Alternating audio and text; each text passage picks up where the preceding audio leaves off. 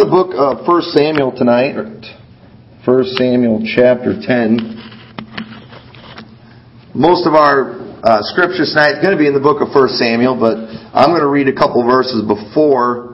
Actually, go ahead and go to Matthew chapter 20. I want you to go there first, and then you can go to 1 Samuel. We're going to spend most of our time there. But I want to talk tonight about... we're going to talk about King Saul and talk about Saul's fatal example that he set for his son. You know, we've got a lot of good examples in the Bible of things, and then you got some bad ones. And Saul is a bad example. And it's sad, too, because Saul, he started out really good. He started out, he was a great man. But, he was the perfect candidate for king. He had all the looks, and he had the strength, and he had all the outward stuff, but he lacked on the inside big time. He was missing a lot of character, and the story of Saul, it's a very sad one. And just the relationship with his son, Jonathan, who was a very good man, very godly man, who was very close to David. And we're not going to have time to read through all the passages, but we're going to look at a couple key points and things in Saul's life and where it eventually led when it came to his son. Because that's something we've all got to think about. When you have children, you think about your example to other people, but it's important. I want to have a good testimony for this community. I want to have a good testimony for the people in our church. But what I really want to have it for my kids. That is very important there. And so there's some things that we can learn from Saul. I guess we can learn what not to do. But Matthew chapter 20, verse 27, Jesus is talking here, and he says, "And whosoever will be chief among you, let him be your servant.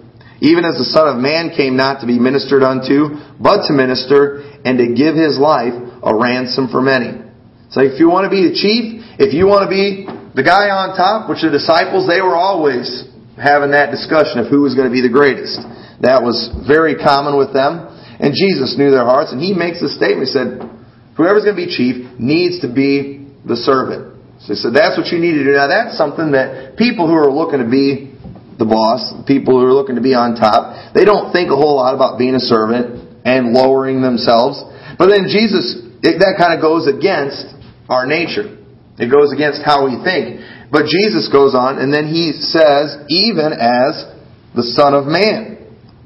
He uses himself as an example.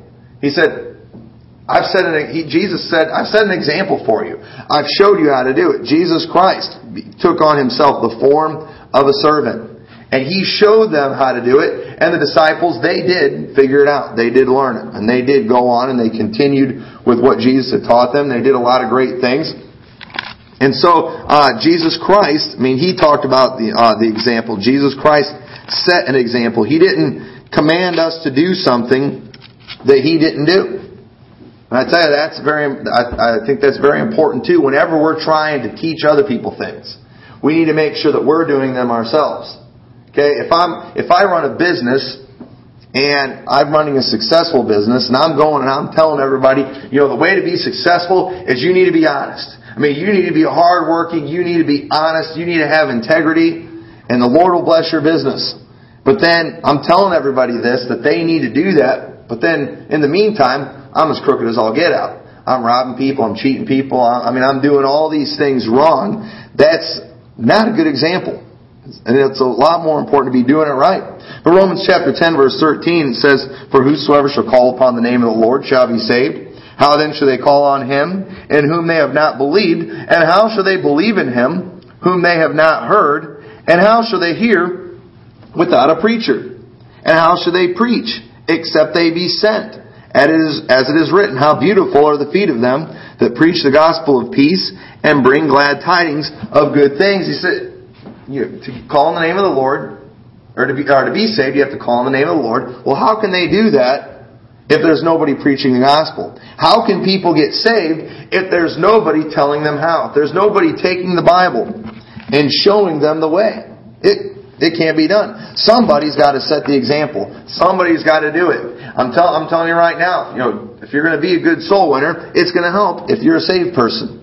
If you're somebody who's experienced salvation. Now, I've heard people before who were soul winners that won people to Christ and had never been saved themselves. That's possible, but the reason they were able to do that is they were preaching, they were using the Bible, they were using the gospel, and so the gospel still had an effect and it still accomplished something in spite of them being lost. But you know what? It's always better when you're saved and you've experienced it. But so that example, it's so important. If we're going to get anybody to follow us, if we're going to get anybody to do anything, we've got to be setting that example. And Saul, we're going to look at some areas in his life where he was a horrible example. And if we're not careful and we have the same kind of example, it is going to be devastating for those that we want to be following us, that we want following us. So 1 Samuel chapter 10, verse 10 says, "And when they came thither to the hill, behold, a company of the prophets met him, and the Spirit of God came upon him, and he prophesied among them. And it came to pass when all that knew him before time saw that, behold, he prophesied among the prophets, then the people said one to another, What is this that is come unto the son of Kish? Is Saul also among the prophets?" This here is right after Saul has been anointed king. This was early in his life when Saul was doing good. I mean, Saul was on the right path. He was going to do something great for God. He was going to be the king. And we see early on, he was doing it right. Early on, God was using him. He was prophesying. But unfortunately, we don't ever see that again. Later on, we don't see Saul. We see the total opposite. We see him totally going against God. And we're going to look at some of those examples of the things we did. But this verse that we just read here is not consistent at all with the rest of Saul's life. And a lot of times people, they like to talk about the things that they used to do.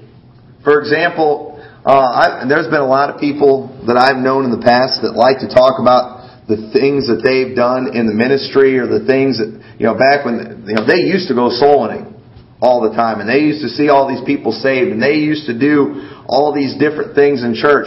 And you find, if you actually dig and, get some specifics on it, it was when they were in Bible college, and they were being forced to do all those things. And so it's like, but, who cares about what you used to do? If it's going to be something that, if you really want to make a difference and pass that on, you need to be doing it throughout your life. Okay, right now, my kids are still pretty young. I'm still fairly young. Right now, I'm trying to live for God, and I'm trying to do what I'm supposed to do. My kids, they've got to see, what it's like, living in a family that's, living in the full time in the ministry. They know a little bit of that. I've tried to teach them how to serve and how to follow after God. But if from here on out I take a completely different path, it's probably not going to work. There's a good chance that right now, if I were to say, forget this religion thing, chances are, same thing's probably going to happen with them. And when I'm 50 or 60 years old and I'm regretting it, my kids are a mess, and I'm wishing I'd have done things different. I can talk and say, Lord, I did this for you. Lord, I did that for you. And look at my kids now.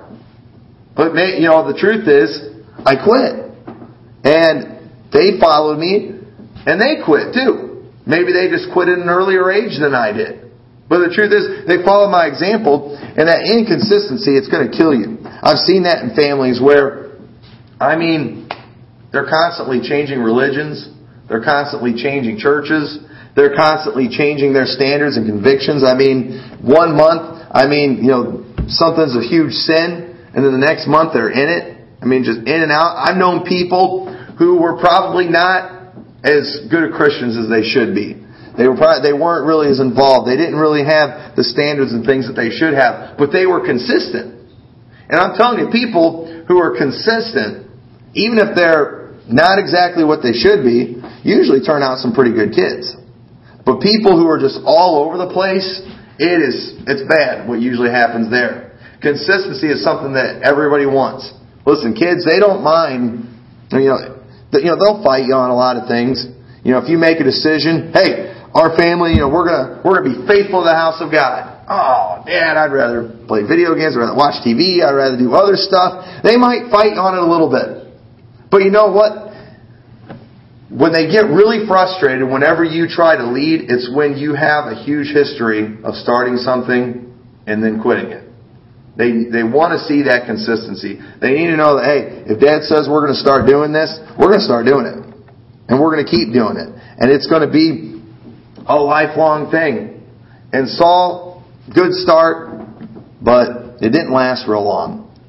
And we're going to see how it ended with Jonathan, because Jonathan was a good man.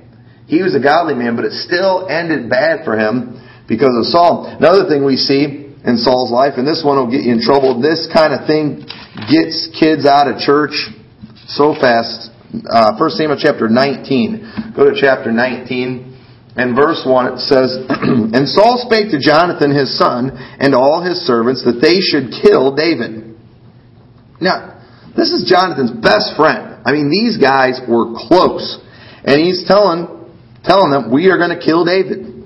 But Jonathan, Saul's son, delighted much in David. And Jonathan told David, saying, "Saul my father seeketh to kill thee. Now therefore I pray thee, take heed to thyself until the morning, and abide in a secret place, and hide thyself. And I will go out and stand beside my father in the field where thou art, and I will commune with my father of thee. And what I see, that I will tell thee."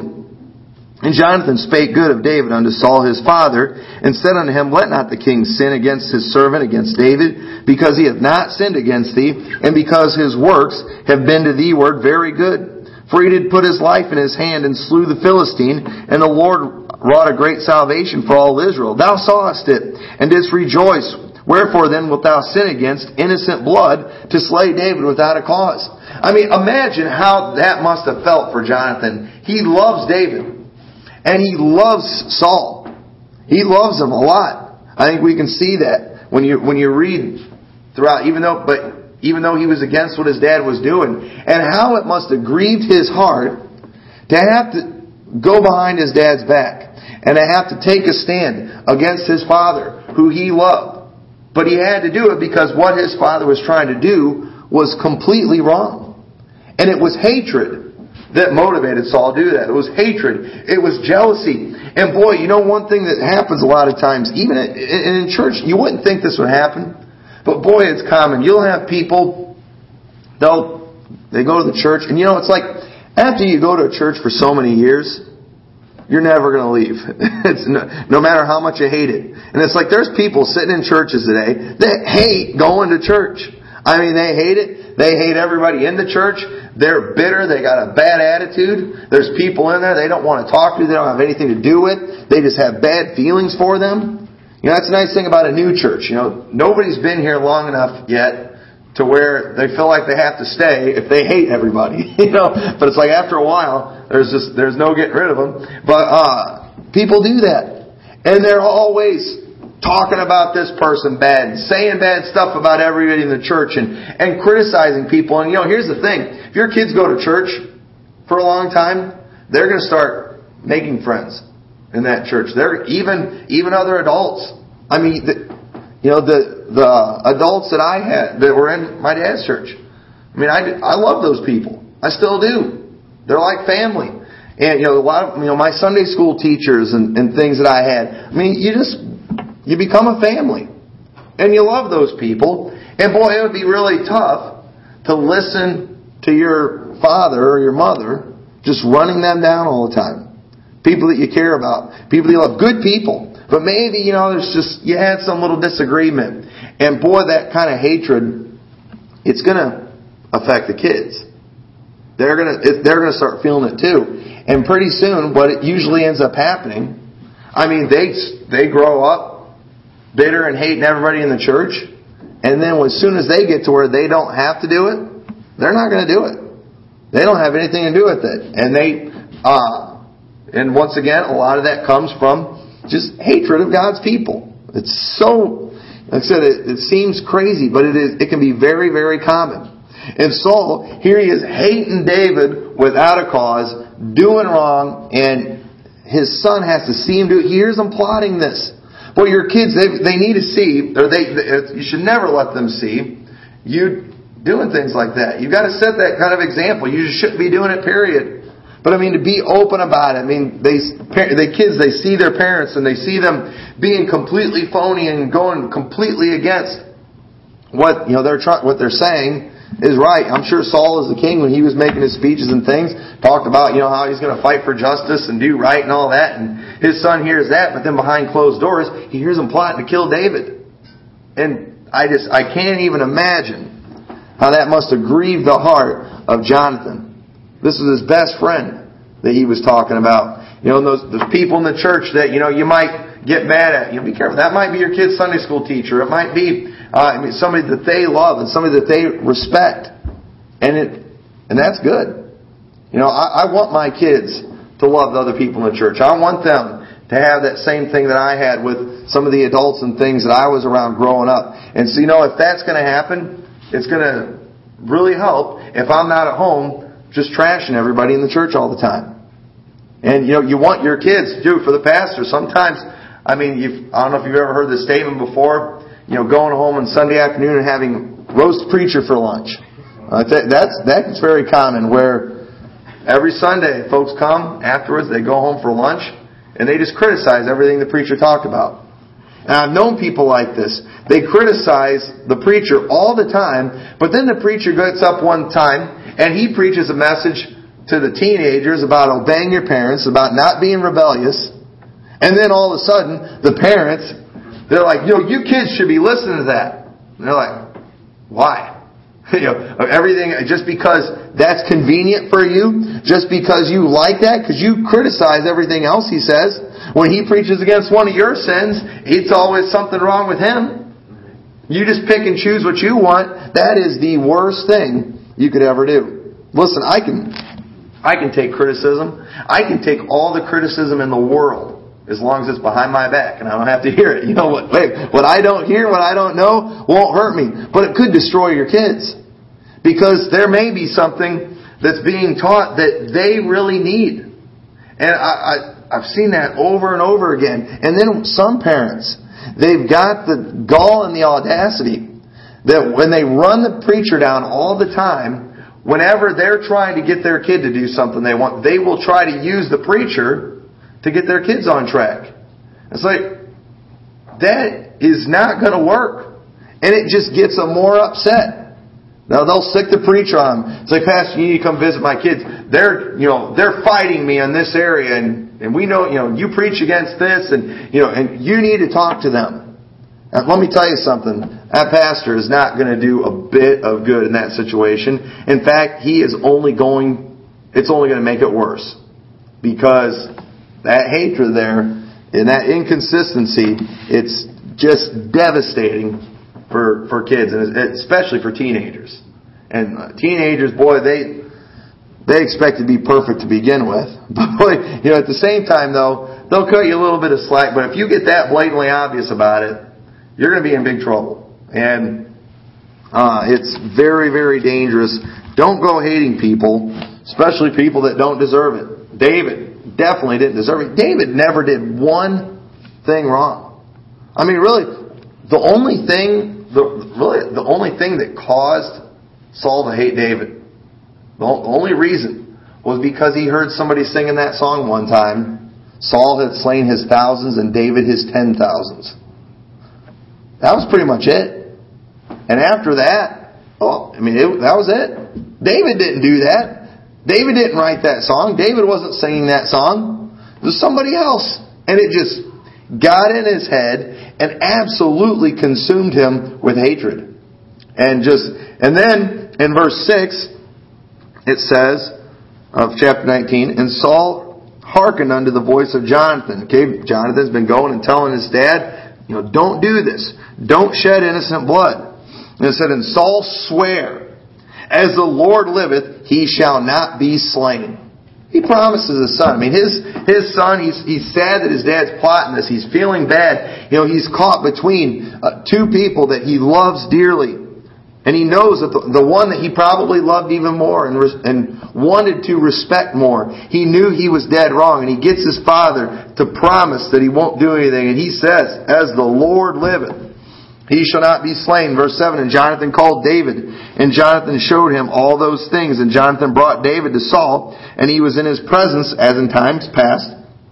And there was war again, and David went out and fought with the Philistines and slew them with a great slaughter, and they fled from him. So David does a great thing for the kingdom again. He does a great thing for Saul. And the evil spirit from the Lord was upon Saul as he sat in his house with his javelin in his hand, and David played with his hand. And Saul sought to smite David even to the wall with the javelin, but he slipped away out of Saul's presence, and he smote the javelin into the wall. And David fled and escaped that night. You may remember the story before where Saul, there was an evil spirit from the Lord troubling Saul. That evil spirit, it was brought. We're going to go back and look at kind of what brought that on. But it was the sin of Saul that brought that on. Saul got himself in trouble, and the only thing that could help him was music. Music from David. David would come, he'd play that harp, and that evil spirit. That bad attitude or that anger, whatever was in his heart, it would leave him. But this time he didn't do it. This time David's there playing for Saul, trying to help him. And Saul takes a javelin and tries to kill David. After he made that promise to his son that he wouldn't hurt him. I can't imagine what that must have been like for David to have, or for Jonathan to have to watch that. To see his father that's troubled by this evil spirit, and to see him just completely, after David wins another battle. Remember, the David who killed Goliath. The David who keeps delivering Israel and helping Israel and making Saul look good.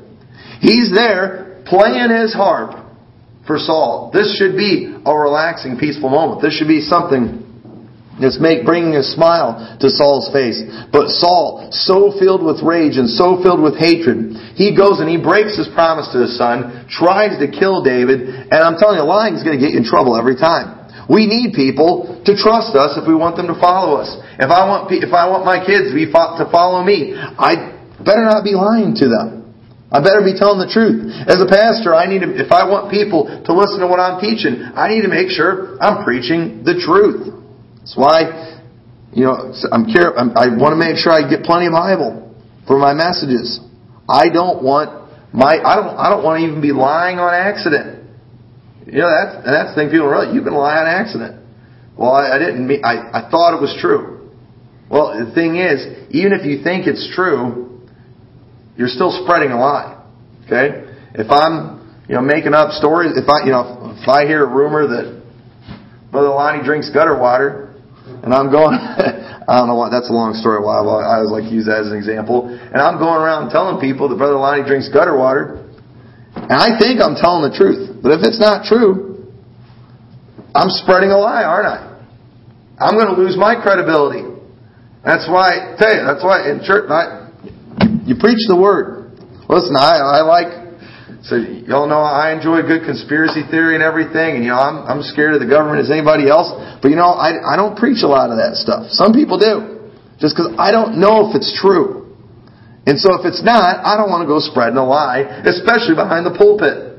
So it's like I know I'm safe when I stay in the book and when I stay in God's Word, because it's going to get me in big trouble. If I'm wrong in the one area, then others are going to, what other areas is he wrong in? And that happens a lot. That's why we got to be careful and make sure that we stay close to the truth. And Saul he flat out broke his promise that he had made with his son. Lying will get you in trouble every time. Nobody wants to follow a liar. And then the last thing I want to look at, this is a little earlier in Saul's life, 1 Samuel 15. This is kind of where it really, really went downhill with Saul. Verse 22 of 1 Samuel 15, it says, And Samuel said, Hath the Lord as great delight in burnt offerings and sacrifices as in obeying the voice of the Lord? Behold, to obey is better than sacrifice, and to hearken than the fat of rams. For rebellion is as the sin of witchcraft, and stubbornness is as iniquity and idolatry. Because thou hast rejected the word of the Lord, he hath also rejected thee from being king. what's happened here, God told Saul to go and to just utterly destroy, I believe it was the Agagites or Amalek. I forgot which group it was exactly. He wanted to go and destroy them. But he didn't. He kept a lot of the best sheep. He kept the king to be a servant for him. And Saul, and then Samuel confronts Saul. And he said, hey, why didn't you obey the Lord? He's like, I did. He said, what's these bleating of the sheep? Why did I hear sheep? Did you take of these things? He's like, yeah, I took them, but I took them so I could sacrifice them to the Lord. I took them so I can go do a good thing. And Samuel says, hey, to obey is better than sacrifice. The Lord appreciated sacrifices. He liked the sacrifices. But He likes obedience a whole lot better. But Saul, he was rebellious. Flat out went against the Word of God. And then, not only was he just rebellious, but he was stubborn about it. Didn't want to change his mind. Didn't want to admit that he was wrong. And he said, rebellion is as the sin of witchcraft. Stubbornness. It says iniquity and idolatry. Stubbornness will destroy you. One thing you got to do as a father, as a mother, as a leader of any kind. When you are wrong, come clean and admit it, and then go do the right thing. Don't just, Saul, that's the biggest thing with Saul. We see here Saul, he lost his kingdom because of this.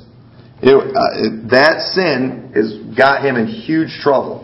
It killed his relationship with God. It lost him the kingdom. I mean, God was very upset with this. But the funny thing is, if you go and you look at the sin that David did when David was king, it was a lot worse than that.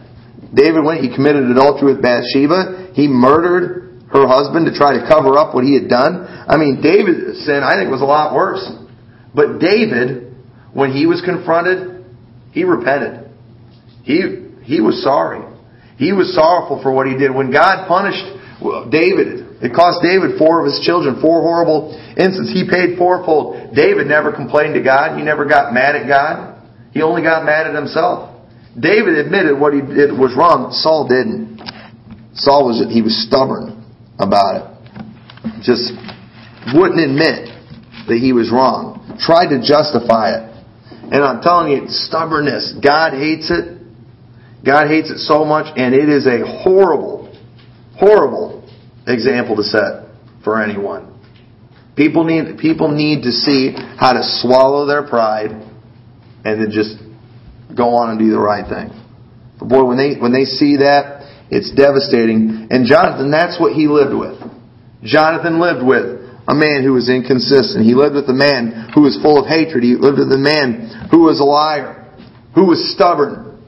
That was the man that he loved. That was the man that he respected. But you know what? You never see Jonathan do any of those things. And that's the thing. The examples in your life, they might not necessarily be good ones, but it doesn't mean that you have to sin. That's a good lesson we can learn from Jonathan. But at the same time, the end still was bad for Jonathan. The truth is, Jonathan should have been the next king of Israel. But his father lost the kingdom. And the crazy thing about it, even after David was anointed to be king, you would think if anybody would have gotten mad, it would have been Jonathan. Wait a minute. I'm the next king. We don't ever see Jonathan getting upset about it. It didn't seem to bother him. Jonathan still loved David. I mean, that kind of blows my mind about Jonathan right there. He doesn't have a problem with it. He still loves his father, even though his father's pretty much lost the kingdom. And in 1 Samuel 31, say, well, Jonathan never sinned, but yet it still ended bad for him. 1 Samuel chapter 31, verse 1, it says, Now the Philistines fought against Israel, and the men of Israel fled from before the Philistines, and fell down slain in Mount Gilboa. And the Philistines followed hard upon Saul and upon his sons. And the Philistines slew Jonathan and Abinadab and Melchishua, Saul's sons. And the battle went sore against Saul, and the archers hit him, and he was sore wounded of the archers. Then said Saul unto his armor-bearer, Draw thy sword, and thrust me through therewith, lest these uncircumcised come and thrust me through and abuse me. But his armor-bearer would not, for he was sore afraid. Therefore Saul took a sword and fell upon it. And when his armor-bearer saw that Saul was dead, he fell likewise upon his sword and died with him. And Saul died, and his 3 sons, and his armor bearer, and all his men that same day together. Notice, the Philistines, whenever David was fighting them, they were always running from the army. They were always on the run. They were always losing. David was always getting victories, because the victories that took place in the Bible, they were the Lord's victories. I mean, Israel constantly was winning battles that they had no business winning when they were godly, when they were doing the right thing. And David, when he fought, he won, even against Goliath. He shouldn't have, but God was on his side. God was not on Saul's side. And when Saul goes and he's fighting this battle, Jonathan's still right there with him. You'd think at this point in his life, Jonathan would have said, "You know what? I'm done with you, Dad. I'm going to stay with David. I'm going to go fight with David." But he didn't do that. He's still there with his dad. He's still following him. He's still fighting with him. But he's fighting in a battle that they can't win. The leader is not right with God. The leader has been going against God, and God can't bless that leader. And Jonathan gets killed, not because of anything bad that Jonathan did. Jonathan didn't do anything wrong. I don't even believe it was wrong necessarily for Jonathan to be fighting in this battle with his father. But Jonathan died because it was a result of him just being the son of a wicked man. Of him being in the army of a man who was not right with God and was rebellious. And whenever we do not do the right thing, there is going to be others that are around us that are going to hurt as a result of it. If we, as a church, you as a Christian, if you're not the kind of Christian that you should be, it's going to hurt your family. They might not get saved.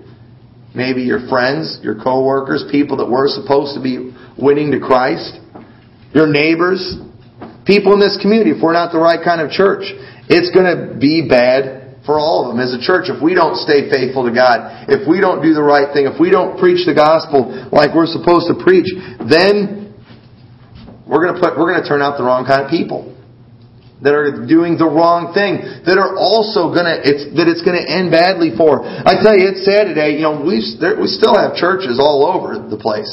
There's still a lot of people going to church, yet a lot of the junk that's going on in people's lives. That stuff's not supposed to go on in the life of a Christian. There's stuff the Bible says is not to be once named among you, but because churches don't preach against anything, because they're not proclaiming the Word of God, because they're using books other than the Word of God, the results are bad. And these people are they're doing their best, they're following the teaching that's going on behind the pulpit, but it's the wrong teaching. And they're hurting, and they're suffering as a result of it. And boy, we've got to understand how important it is that we set the right kind of example, because it's going to cause people to get hurt that shouldn't get hurt. And this is the story of Saul's death and Jonathan's death. It's a very sad story. It shouldn't have happened that way. It wasn't God's plan for it to end like that. God wanted to use Saul. God could have used Saul, but Saul, boy, that stubbornness that he had. He just couldn't get victory. And it wouldn't be that sad if it was just Saul that got hurt as a result of it. If it had just been Saul that suffered, well, he got what he deserved. But it wasn't. It was a whole lot of other people. And that's the horrible thing about sin. You know, that's why I'm just going to be honest with you. I would be okay with alcohol and drugs and all that stuff if they were the only ones that would get hurt as a result of it. But it's not. It's so many other people. Like, you know, in Chicago, they're talking about banning energy drinks because there's been like 4 people die in the last 5 years as a result of them. And I'm thinking, wait a minute. What about alcohol? There's been a lot more than that. And it's not. And we're talking about the people that just were drinking it. People who weren't but yet somebody else was, and maybe they killed them in a car wreck, or maybe they killed them, because their behavior was messed up because they were under the influence. Why isn't anybody talking about that? I mean, what's wrong with this picture? People, and it's like, why can't they get this? Why can't they understand it? I mean, look at what innocent people are getting hurt, because if it was just them, like, oh well, that's what happens to stupid people. I don't necessarily like the seatbelt law. It's like, if I don't wear a seatbelt and I get in a wreck, I hurt myself. Okay, it's just me. I'm okay with laws about reckless driving and, maybe even talking, texting while you're driving, stuff like that, because, hey, if somebody else is doing that, somebody else might get hurt as a result. But if it's just going to hurt me, I don't want people to hurt themselves, but I don't know that we ought to necessarily make laws to stop it. But it's the stuff that hurts other people. That's the thing we've got to realize. And the truth is, even things that just... There is nothing that only hurts us. All of us, we affect everybody. I can go and say, hey, it's my body. If I want to take drugs, fine with me. But you know what? If I end my life prematurely, that's going to affect my whole family. And that's selfish. And that's wrong. And I have no business doing that. And Saul clearly was not ever thinking about his son. He wasn't thinking about. He was thinking only about himself. Only thinking about the hatred that he had in his heart for David. I'm here today to tell you that thinking about the people that I influence is what keeps me from a lot of sin. It really does, because I don't want my kids, going the wrong direction. I don't want their lives being destroyed. I don't want them to die an early death. And so I got to set that right kind of example. And so I hope you'll have that desire. So Saul was a bad example. We looked at a bad example tonight. But we've got good examples too. Jesus, He used Himself as an example. Whosoever be chief among you, let him be your servant. So Jesus showed him how to, even as the Son of Man came not to be ministered unto, but to minister, and to give His life a ransom for many. We need to set that example like Jesus did. So let's all stand together.